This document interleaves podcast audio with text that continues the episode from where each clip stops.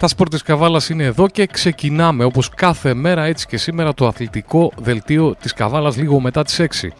Δεν θα ξεκινήσω με τοπικά, βεβαίως θα πούμε τα σχετικά με τον ΑΟΚ, εκεί όπου δεν υπάρχει κάτι νεότερο σχέση με τα χθεσινά.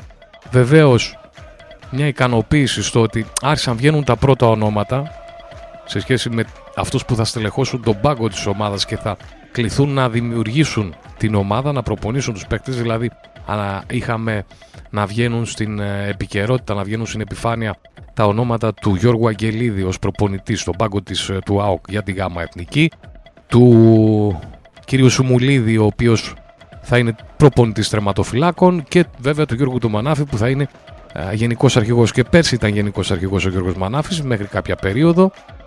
Και τα προηγούμενα χρόνια άνθρωποι όπως και ο Αγγελίδης και ο Σουμουλίδης άνθρωποι που είναι χρόνια α, γύρω και μέσα στον ΑΟΚ γνωρίζουν πρόσωπα και καταστάσεις και σίγουρα θα βοηθήσουν να στηθεί γρήγορα αυτό που είναι να στηθεί για την γάμα εθνική. Και δεν ξέρω αν θα υπάρξει και πρόσκληση για την ε, Super League 2 καθώς ε, και εκεί δεν είναι ρευστή κατάσταση σε σχέση με τις ομάδες που θα καταφέρουν τελικά να πάρουν πιστοποιητικό συμμετοχής γιατί λέγαμε και πριν μερικές μέρες ότι 14 είναι ομάδες, 10 από τον α, α, νότιο όμιλο και 4 από τον βόρειο που έχουν πάρει αυτή τη στιγμή πιστοποιητικό. Μέχρι αυτή τη στιγμή δεν ξέρω αν από την προηγούμενη εβδομάδα που τα λέγαμε έχει μεσολαβήσει κάποιο άλλο πιστοποιητικό που έχει δοθεί. Πάντως ήταν 14, 14 ομάδες, 10 από τον νότιο όμιλο και 4 από τον Βόρειο που πήραν πιστοποιητικό. Οπότε θα δούμε τι γίνεται εκεί και αν θα υπάρξει πρόσκληση και στην Καβάλα και στον ΑΟΚ για τη νέα χρονιά. Που σίγουρα είναι μία από τις ομάδες που θα έπρεπε να την γλυκοκοιτάζουν από την Super League 2 την ομάδα της Καβάλας.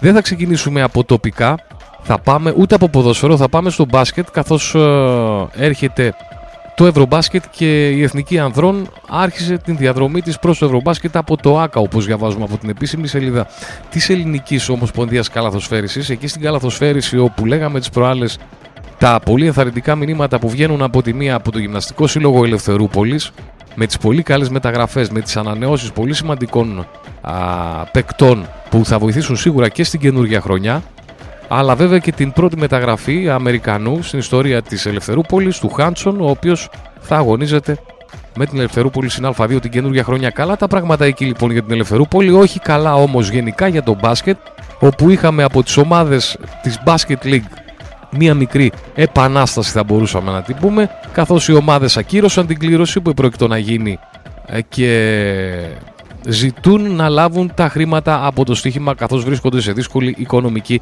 κατάσταση. Μάλιστα, δηλώνουν ότι δεν θα σταματήσουν τις αντιδράσεις, θα κλιμακώσουν τις αντιδράσεις τους και φτάνουν μέχρι και στο να μην ξεκινήσει το πρωτάθλημα αν δεν λάβουν τα λεφτά από το στοίχημα. Να θυμίσω, εκεί στο στοίχημα οι ομάδες του ποδοσφαίρου έχουν πάρει μια προκαταβολή, οι ομάδες του μπάσκετ δεν έχουν πάρει ούτε αυτή την προκαταβολή. Πάμε όμως στην εθνική, εκεί τα πράγματα είναι καλύτερα. Η εθνική μας θα έχει τους τέσσερις αντί το κούμπο στη σύνθεσή της, θα έχει τον καλάθι. Η εθνική μας ξεκίνησε με την πρώτη της ε, συγκέντρωση, η οποία έγινε με τον Δημήτρη Τούδη και τους συνεργάτες του να υποδέχονται τους παίκτες που έχουν κληθεί για την προετοιμασία. Εν ώψη και των δύο προκριματικών αγώνων του Παγκοσμίου Κυπέλου για το 2023, έχουμε πρώτα δύο προκριματικούς αγώνες για το Παγκόσμιο Κύπελο στις 25 Αυγούστου στο Βελιγράδι με τη Σερβία πάντα για την Εθνική Ελλάδα στο μπάσκετ και στις 28 Αυγούστου στο ΆΚΑ με το Βέλγιο και βέβαια προετοιμασία εν ώψη και του Ευρωμπάσκετ το οποίο θα ξεκινήσει στις 1 Σεπτεμβρίου, θα φτάσει μέχρι και τις 18 Σεπτεμβρίου, οπότε και θα γίνει ο τελικός. Να θυμίσουμε τους παίχτες που μετήχαν στην πρώτη προπόνηση της εθνικής μας. Ήταν ο Κώστας Παπα-Νικολάου, ο Κώστας Λούκας, ο Γιώργος Παπαγιάννης, ο Γιάννης Παπαπέτρου, ο Γιαννούλης Λαρετζάκης, ο Δημήτρης Αγραβάνης, ο Λεωνίδας Κασελάκης, ο Λευτέρης Μποχορίδης, ο Κώστας Αντιτοκούμπο, Μιχάλης Λούτζης, Παναγιώτης Καλαϊτσάκης, Δημήτρης Μωραήτης, Κωστής Γόντικας, Γιάννης Κουζέλογλου, Γιώργος Τσαλμπούρης, Άλεξ Αντετοκούμπο, Λευτέρης Μαντζούκας, Όμηρος Νετζίπογλου και Γιώργος Στανούλης. Ο Νίκα Λάθης θα ενσωματωθεί στην προετοιμασία 3η 2 Αυγούστου και η Γιάννης Αντετοκούμπο και Θανάσης Αντετοκούμπο και Τάιλερ Ντόρσερ στις 4 Αυγούστου παρακαλώ θα ενσωματωθούν στην προετοιμασία της Εθνικής. Το Σάββατο τώρα, το ερχόμενο Σάββατο θα πραγματοποιηθεί η Media Day της Εθνικής με λεπτομέρειες να ανακοινώνεται στα επόμενα 24 ώρα ο Δημήτρης Ιτούδης δηλώνει ότι θα πρέπει να γίνουμε ομάδα. Καλή προετοιμασία κτλ. Θα δούμε και τις δηλώσεις του καθώς ε, ξεκίνησε την προετοιμασία της η εθνική. Η εθνική μας, θα παραμείνουμε στην εθνική μας, η οποία α, θεωρείται νούμερο 3 στο Power Ranking, ranking της ε, FIBA για το Ευρωμπάσκετ. Για να δούμε λοιπόν πώς έχει αυτό το Power Ranking της FIBA την, ε, που φέρνει την Ελλάδα στην τρίτη θέση. Στην πρώτη θέση ως φαβορή για το Ευρωμπάσκετ, πάντα σύμφωνα με το Power Ranking της FIBA, της επίσημης δηλαδή, της ε, Παγκόσμιας Ομοσπονδίας Μπάσκετ.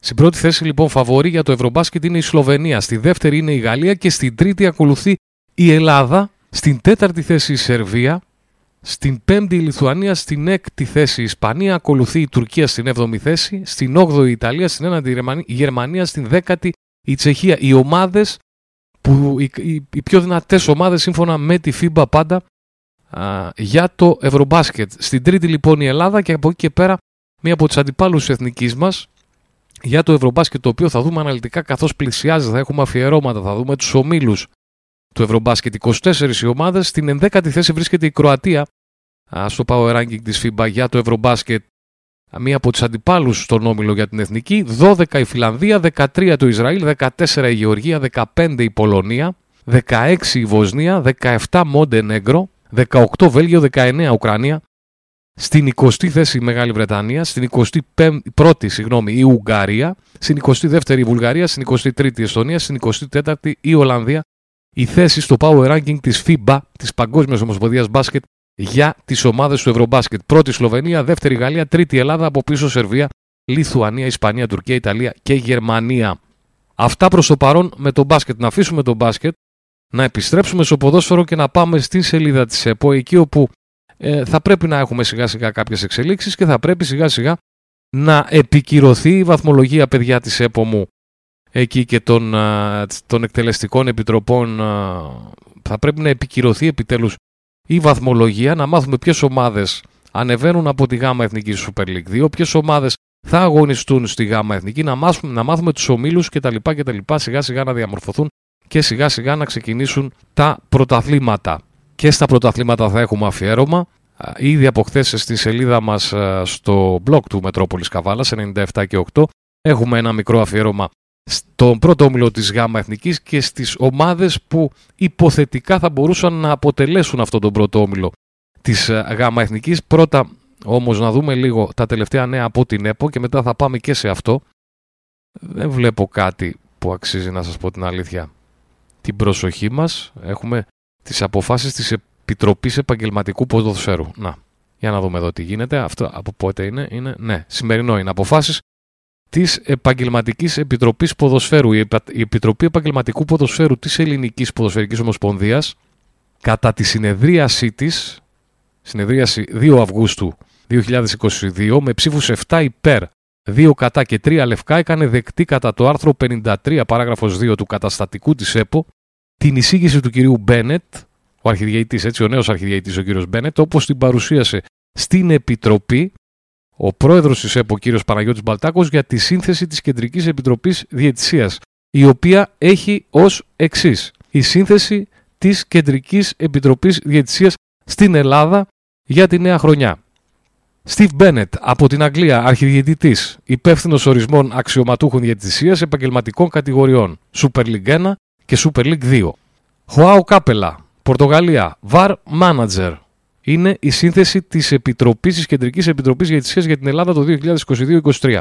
Καπέλα λοιπόν από την Πορτογαλία, ο VAR Manager. Φριτς Στάκλικ από την Αυστρία είναι ο σύμβουλος παρατηρητών διαιτησίας. Τα μέλη τώρα της Κεντρικής Επιτροπής Διαιτησίας για το ερασιτεχνικό ποδόσφαιρο είναι τα εξής. Αφορά και τη Γάμα Εθνική αυτό και παρακάτω κατηγορίες. Σταύρος Μάνταλος. Ο καβαλιώτης Σταύρος Μάνταλος. Υπεύθυνος εκπαίδευσης, εκγύμνασης και ανάπτυξης αξιωματούχων διαιτησίας. Ιωάννης Πυρόπουλος, υπεύθυνος ορισμού και ανάπτυξης για το ερασιτεχνικό ποδόσφαιρο, Αντώνης Καρατζίκας, υπεύθυνος βοηθού διαιτητών, Ελένη Λαμπαδαρίου, υπεύθυνη διοργανώσεων ποδοσφαίρου γυναικών. Σημειώνεται ότι ο κ. Μπαλτάκος ενημέρωσε την Επιτροπή Επαγγελματικού Ποδοσφαίρου ότι η αμοιβή των τριών αλλοδαπών μελών της ΚΕΔ θα ανέλθει στο 53% σε σχέση με την αμοιβή των αλλοδαπών μελών της ΚΕΔ την περσινή περίοδο. Δηλαδή, Φέτος θα παίρνουν σχεδόν τα μισά οι αλλοδαποί μέλη της Κεντρικής Επιτροπής Διαιτησίας. Που βλέπω εδώ, οι αλλοδαποί μέλη είναι ο Steve Bennett, ο Steve Bennett, ο αρχιδιαιτής από την Αγγλία, υπεύθυνος για τον ορισμό διαιτητών στην Super League 1 και Super League 2. Είναι ο Καπέλα από την Πορτογαλία που είναι VAR Manager και ο Στάκλικ, Στάχλικ, πώς ακριβώς λέγεται, να σας πω την αλήθεια δεν ξέρω, από την Αυστρία, ο οποίος είναι σύμβουλος παρατηρητών διαιτησίας. Ξαναλέω, για το ερασιτεχνικό ποδόσφαιρο, εκεί όπου αφορά και την Καβάλα ένας καβαλιώτης στην Κεντρική Επιτροπή Διαιτησίας ως υπεύθυνος εκπαίδευσης, εκγύμνασης και ανάπτυξης αξιωματούχων διαιτησία, ο Σταύρος Μάνταλος. Ενώ υπεύθυνος ορισμού και ανάπτυξης για το ερασιτεχνικό ποδόσφαιρο ορίζεται ο Ιωάννης Σπυρόπουλος, με υπεύθυνος βοηθού διαιτητών τον Αντώνη Καρατζίκα. Για τις γυναίκες, ξαναλέω, Ελένη Λαμπαδαρίου. Αυτά με την Κεντρική Επιτροπή Διαιτησίας και την Επιτροπή Επαγγελματικού Ποδοσφαίρου που ενέκρινε τη σύνθεση της νέας Κεντρικής Επιτροπής Διαιτησίας. Θα μείνουμε στο ποδόσφαιρο και καθώς έχουμε μπει στον Αύγουστο, είναι ο τελευταίος μήνας διακοπών ας πούμε για τις αθλητικές ποδοσφαιρικές διοργανώσεις που δεν έχουν διακοπές αλλά θα μπορούσαμε να το πούμε των κυρίων, ας πούμε, των κυρίως των πρωταθλημάτων ειδικά για την Ελλάδα. Ο, τον Αύγουστο δεν έχει πρωταθλήματα Πάντως, εμείς θα ξεκινήσουμε σιγά σιγά τα αφιερώματά μας, μία-μία της κατηγορίας, να θυμηθούμε τους περσινούς πρωταθλητές, αλλά και να δούμε πώς διαμορφώνονται οι κατηγορίες στη χώρα μας στο επαγγελματικό αλλά και, στα αεραστεχνικό και στο αεραστεχνικό ποδόσφαιρο.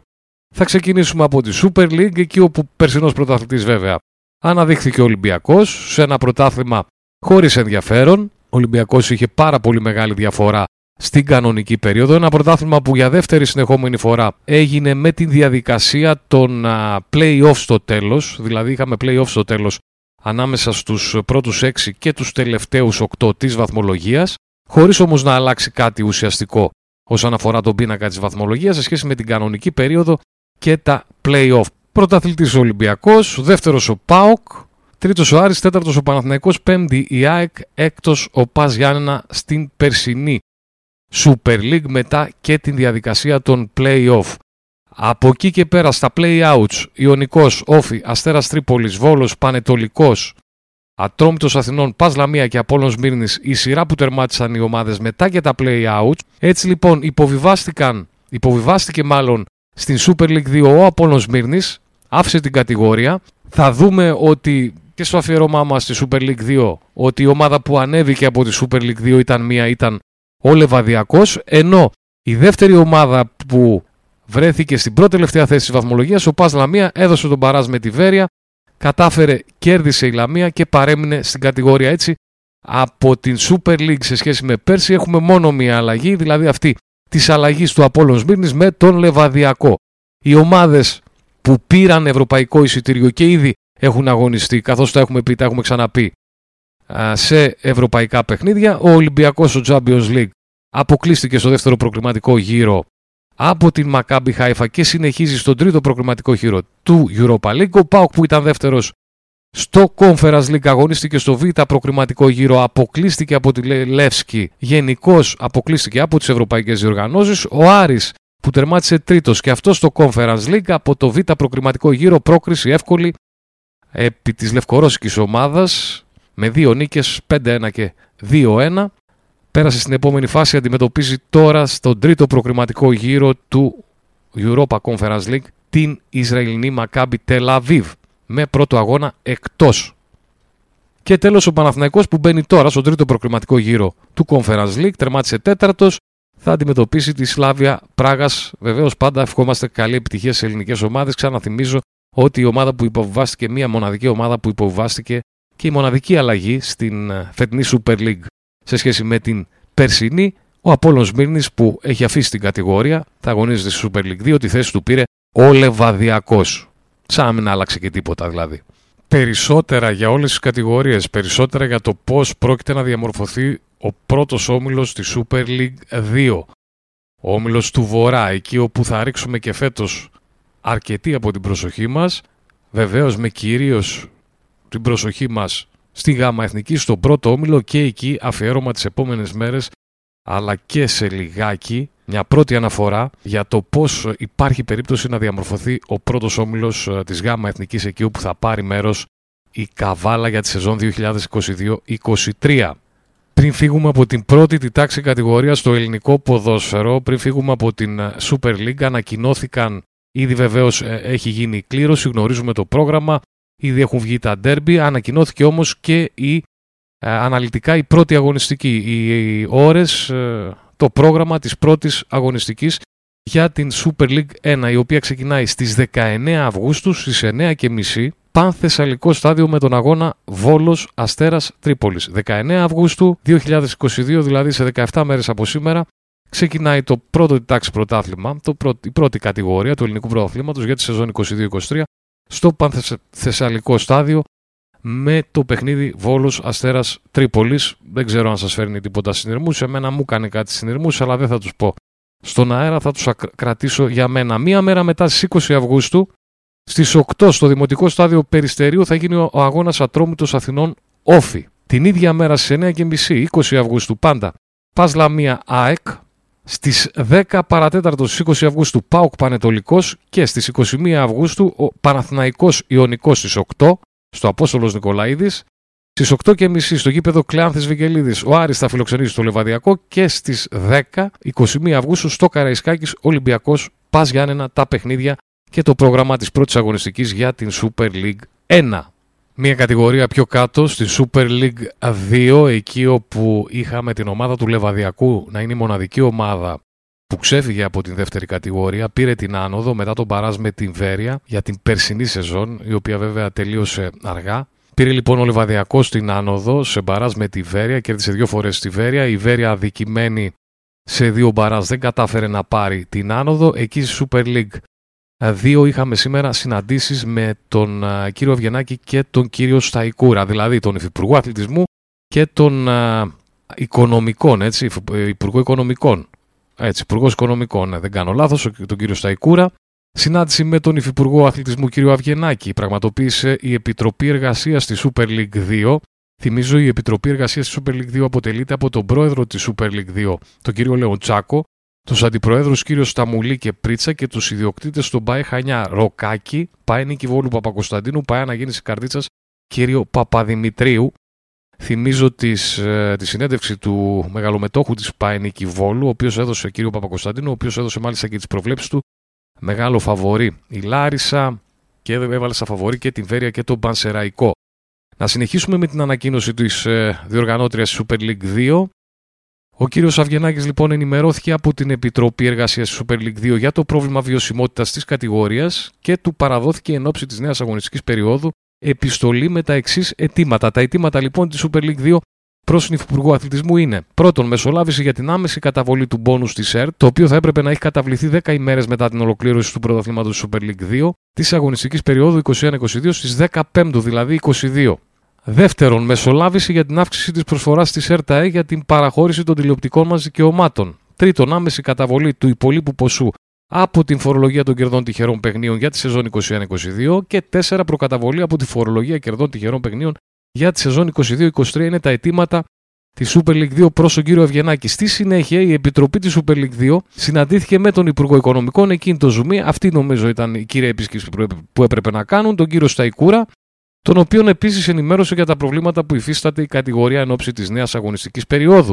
Ο Υπουργός με τη σειρά του υπογράμμισε ότι τα χρήματα που αφορούν στη φορολογία των κερδών τυχερών παιχνίων για το 2022 έχουν δοθεί στις ΠΑΕ και πλέον θα δοθεί η προκαταβολή για το 2023 στις 15 πρώτου 23. Έπειτα από αυτές τις εξελίξεις γίνεται κατανοητό ότι δυσκολεύει αισθητά η διεξαγωγή του πρωταθλήματος 22-23 και θα διεξαχθεί έκτακτο διοικητικό συμβούλιο. Δύσκολα τα πράγματα και Super League 2. Πριν λέγαμε για τον μπασκετάκι και εκείνοι περιμένουν τα λεφτά από το στοίχημα. Α, δεν τα παίρνουν και εδώ περιμένουν την προκαταβολή της δεύτερης χρονιάς. Οι άλλοι δεν πήραν την προκαταβολή της πρώτης χρονιάς και γίνεται κατανοητό ότι δυσκολεύει η διεξαγωγή του πρωταθλήματος. Δηλαδή γίνεται κατανοητό ότι πριν τη Super League 1 σε όλα τα άλλα τα πρωταθλήματα ανεξαρτήτως κατηγοριών και ανεξαρτήτως αθλήματος υπάρχει πρόβλημα και μιλάμε για τα ομαδικά αθλήματα, δεν πάω στα ατομικά. Ατομικά είναι ένα άλλο, είναι ένας άλλος κλάδος του αθλητισμού για μένα, όπου θα πρέπει να τα βλέπουμε διαφορετικά και θα πρέπει να οργανώνονται διαφορετικά, καθώς εκεί θεωρώ ότι ακόμη περισσότερο υπάρχει το προσωπικό οικονομικό, δηλαδή η προσωπική οικονομική αιμορραγία των αθλητών, ώστε να μπορούν να έχουν συμμετοχή και να έχουν επαγγελματική δραστηριότητα θα μπορούσα να, να πω στα ατομικά αθλήματα. Είναι νομίζω άλλο θέμα συζήτησης εκεί. Στα ομαδικά αθλήματα πάντως βλέπουμε ότι πλην τη Super League 1 από και από εκεί και κάτω και ανεξαρτήτως, από εκεί και πέρα μάλλον και ανεξαρτήτως αθλήματος υπάρχει σοβαρό πρόβλημα ακόμα και στην Basket League 1. Πολύ μεγάλο και σοβαρό πρόβλημα στο να μην ξεκινήσει ακόμα και το πρωτάθλημα, τα λέγαμε τις προάλλες, στο Basket League μάθαμε για τα χρέη, για, την, ε, για τους τραπεζικούς λογαριασμούς ε, της ε, Ομοσπονδίας, στους οποίους έγινε κατάσχεση από υπηρεσία security και το πρόβλημα που υπάρχει και εκεί το οικονομικό. Στο βόλεϊ από την πρώτη ακόμη κατηγορία, όπως έλεγα και στο μπάσκετ από την πρώτη ακόμη κατηγορία. Φανταστείτε τι γίνεται πιο κάτω. Αφήνουμε λοιπόν τη Super League 2.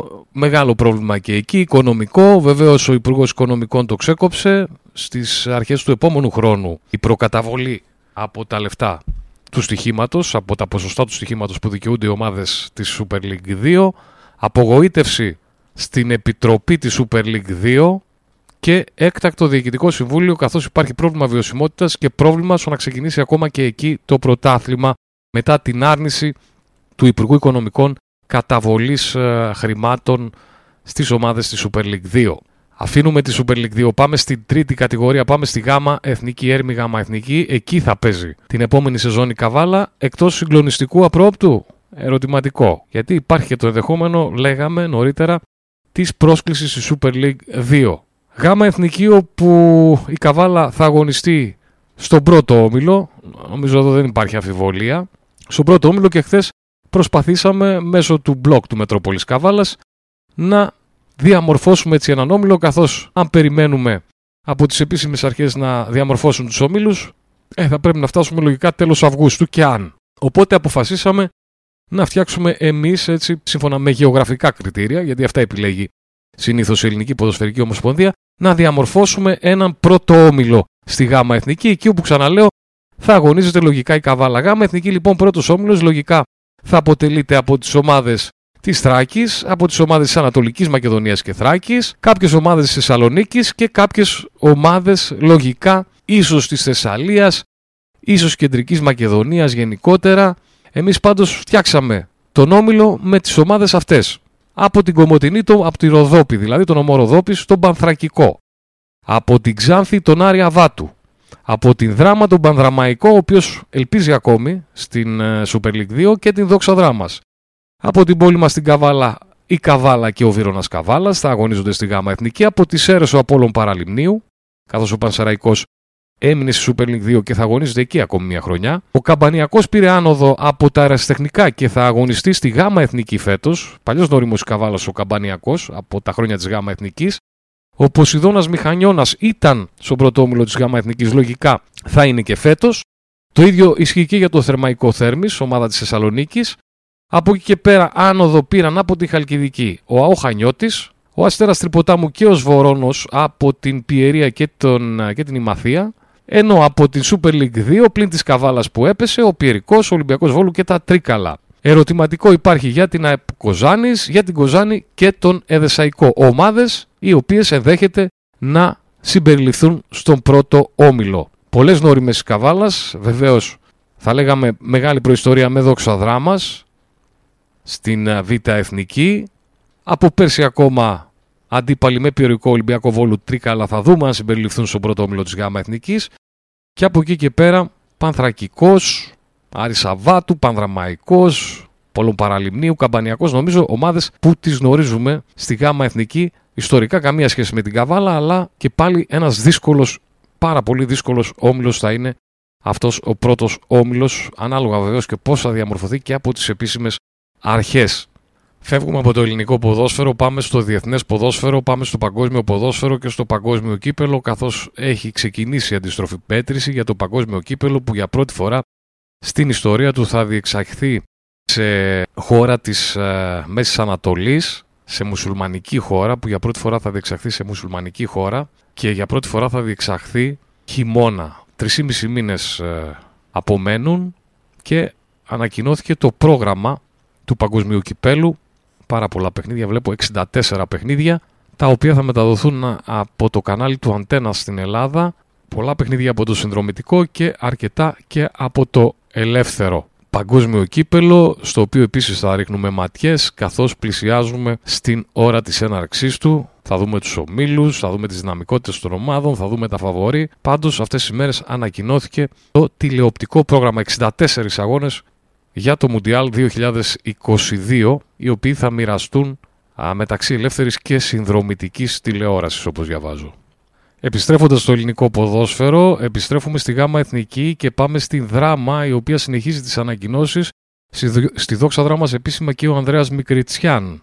Στη δόξα δράμας λοιπόν θα αγωνιστεί για τρίτη φορά ο ευρύτης αμυντικός Ανδρέας Μικριτσιάν, ο οποίος έχει περάσει και από τον Έστω Χρυσούπολης. Η ανακοίνωση της Δόξας Δράμα. Ο ΓΑΜΑ ΣΥΓΜΑ Δόξα Δράμα ανακοινώνει την προσθήκη του 34χρονου 1η Τρίτου 88 γεννημένος ποδοσφαιριστή Ανδρέα Μικριτσιάν, ο οποίος αγωνίζεται στη θέση του κεντρικού αμυντικού. Είναι η τρίτη φορά που ο έμπειρος αμυντικός θα φορέσει τη φανέλα της ομάδας μας, καθώς οι δύο προηγούμενες ήταν τον Ιανουάριο του 2013 και τον Ιανουάριο του 2017.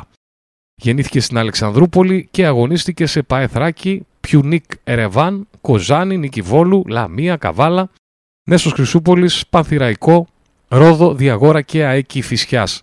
Αμέσως μετά την ένταξή τους στην ομάδα μας, ο Ανδρέας Μικριτσιάν δήλωσε: Χαίρομαι που επιστρέφω σε αυτή την ομάδα.